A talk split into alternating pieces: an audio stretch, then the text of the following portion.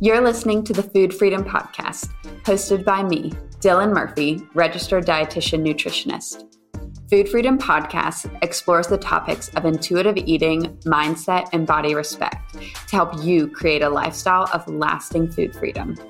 We believe it's possible to feel confident in your food choices and connected to your body.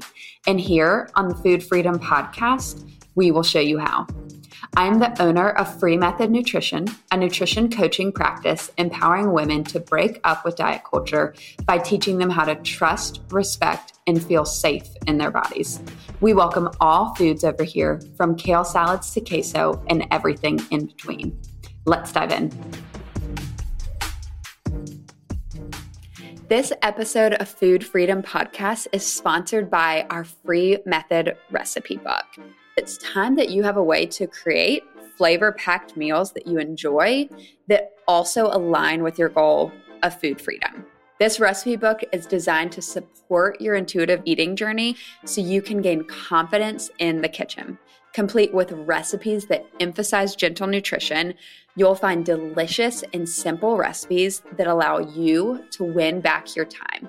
Head to freemethodnutrition.com slash recipe book to get yours today. So, this episode is a long time coming, really. We're going to talk about sugar. And we've talked about sugar before on the podcast. I did an episode on really debunking the myth that sugar is addictive. And today we're going to do a deeper dive just into really what sugar is.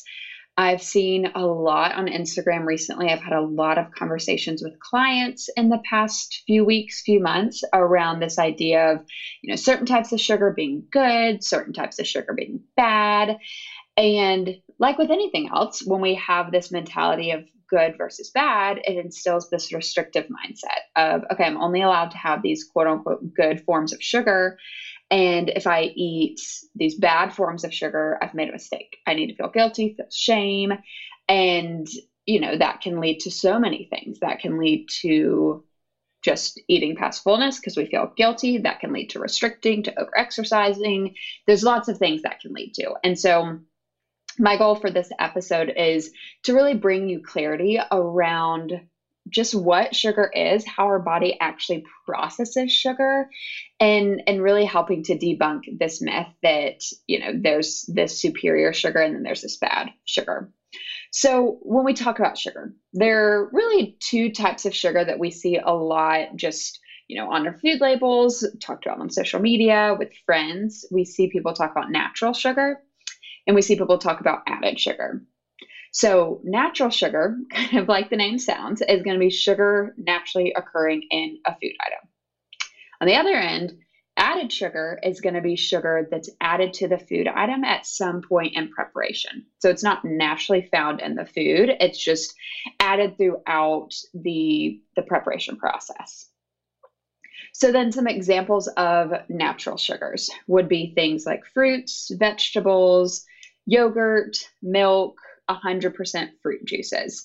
So those are things that, you know, they haven't no sugar probably, you know, if you think about fruits and vegetables, especially like nothing else has really been added throughout the production process, um, you know, give or take, depending what the fruits and vegetables are sprayed with. But no sugar is added throughout that process. Same thing with yogurt, milk, fruit juices. Now, those can also be examples of added sugars. We have yogurt that, let's say, is like a peach flavored yogurt, um, or you know, really any flavor yogurt. Um, milk can be the same way. You know, if we have chocolate milk or any of like the nut milk varieties, they make like an unsweetened and a sweetened type. And then fruit juices as well. You know, if we're getting literally juicing the fruit ourselves or, you know, buying 100% fruit juice, then that'll be natural sugar added sugar then would be, you know, if there's other things added. Some other examples of added sugar would be marinara sauce, um, oatmeal, cookies, cereal, soft drinks. There's really with both of these, with natural sugar, with added sugar, there's a laundry list of things that could fall into these categories. So this is obviously by no means an, an all inclusive list, but salad dressings, things like that would be examples of added sugar. And here's the thing our bodies cannot tell the difference between natural sugar and added sugar. Let me say that again because you probably heard that and you're like, did she just say that? Am I hearing her correctly? You did. So let me say it again. Our bodies cannot tell the difference between natural sugar, let's say from an apple, and added sugar, let's say from peach yogurt. Because on a molecular level, there are two main sugar structures. And this is where I'm going to put my uh, minus in chemistry to good use. We're going to do a little mini science lesson here. So, when I talk about on a molecular level, there are really two main structures of sugar. There's like a few others, but really, for keeping things simple, there's two main structures of sugar that then all these categories of sugar fall into. Um, this would be much easier. I feel like if you know we were all in a classroom and I had a big PowerPoint to kind of explain things to. But also, I promise this is going to be fun and exciting. Way more exciting than um, all of my chemistry classes were in college. So, two main types of sugar molecules. So there's monosaccharides and there's disaccharides. Y'all are probably like, what have I clicked to listen to on a podcast? I promise this is going to be so helpful. So, monosaccharide is a single sugar molecule. So, it's just like one molecule of sugar. So, then disaccharide is two sugar molecules linked together. So, basically, it's like one sugar molecule combined with another sugar molecule. And that makes a disaccharide. So, then examples of monosaccharides would be fruits, cookies, milk, honey, fruit juices, marinara sauce. And again, that list is by no means all inclusive. What's interesting and I, what, what I want you to recognize here is in those foods that I just read, you probably hear some that are like, okay, those would be foods I would classify as like quote unquote good sugars. And then some I would classify as quote unquote bad sugars. But what I just told you is, for example, fruit and cookies the sugar molecule in them is the exact same. They have monosaccharides in them. So that means in our body, when our body breaks down that glucose, it's going to do the exact same thing, whether it's from fruit or whether it's from a cookie.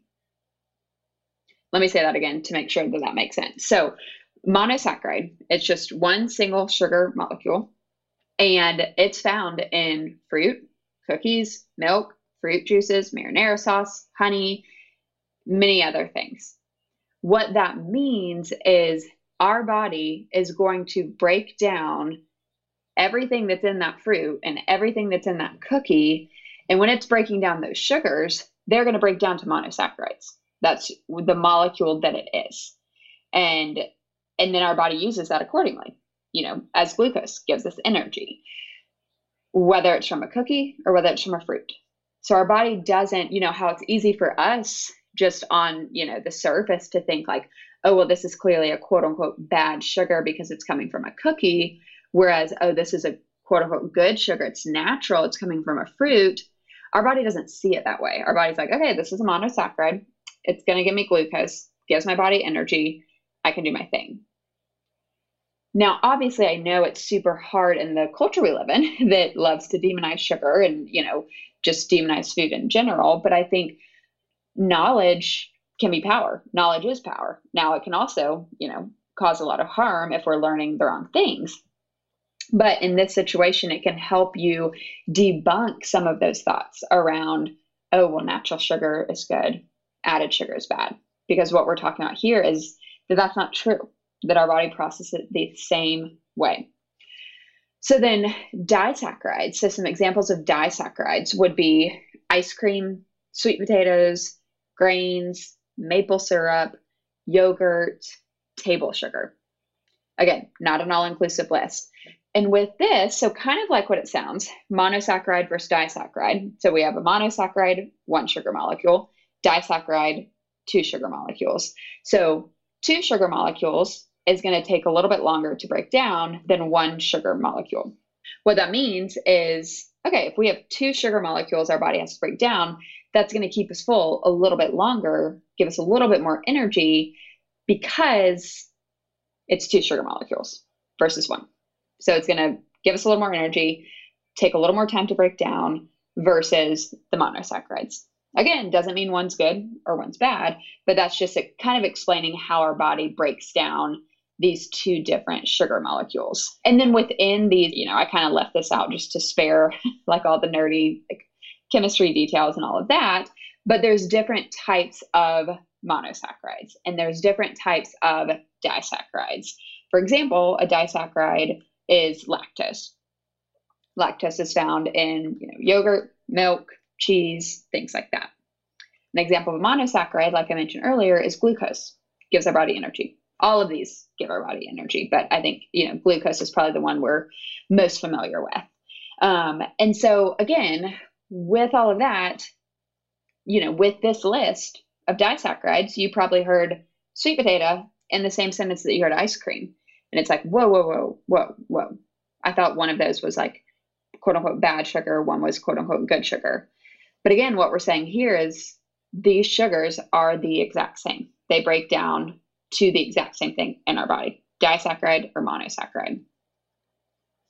So, the moral of the story, what I want you to hear loud and clear, is that our body is going to process sugar from, you know, let's say something like a banana and sugar from a cookie the same exact way. So at the end of the day, sugar is sugar is sugar. It all breaks down to the same thing. And I know hearing this, you know, I I hope that this helps bring some clarity around, okay, this can help me like fight back when I hear people talking about like added sugar versus natural and how one's bad and one's good. Like this helps give me the foundational knowledge to tell me that's not true.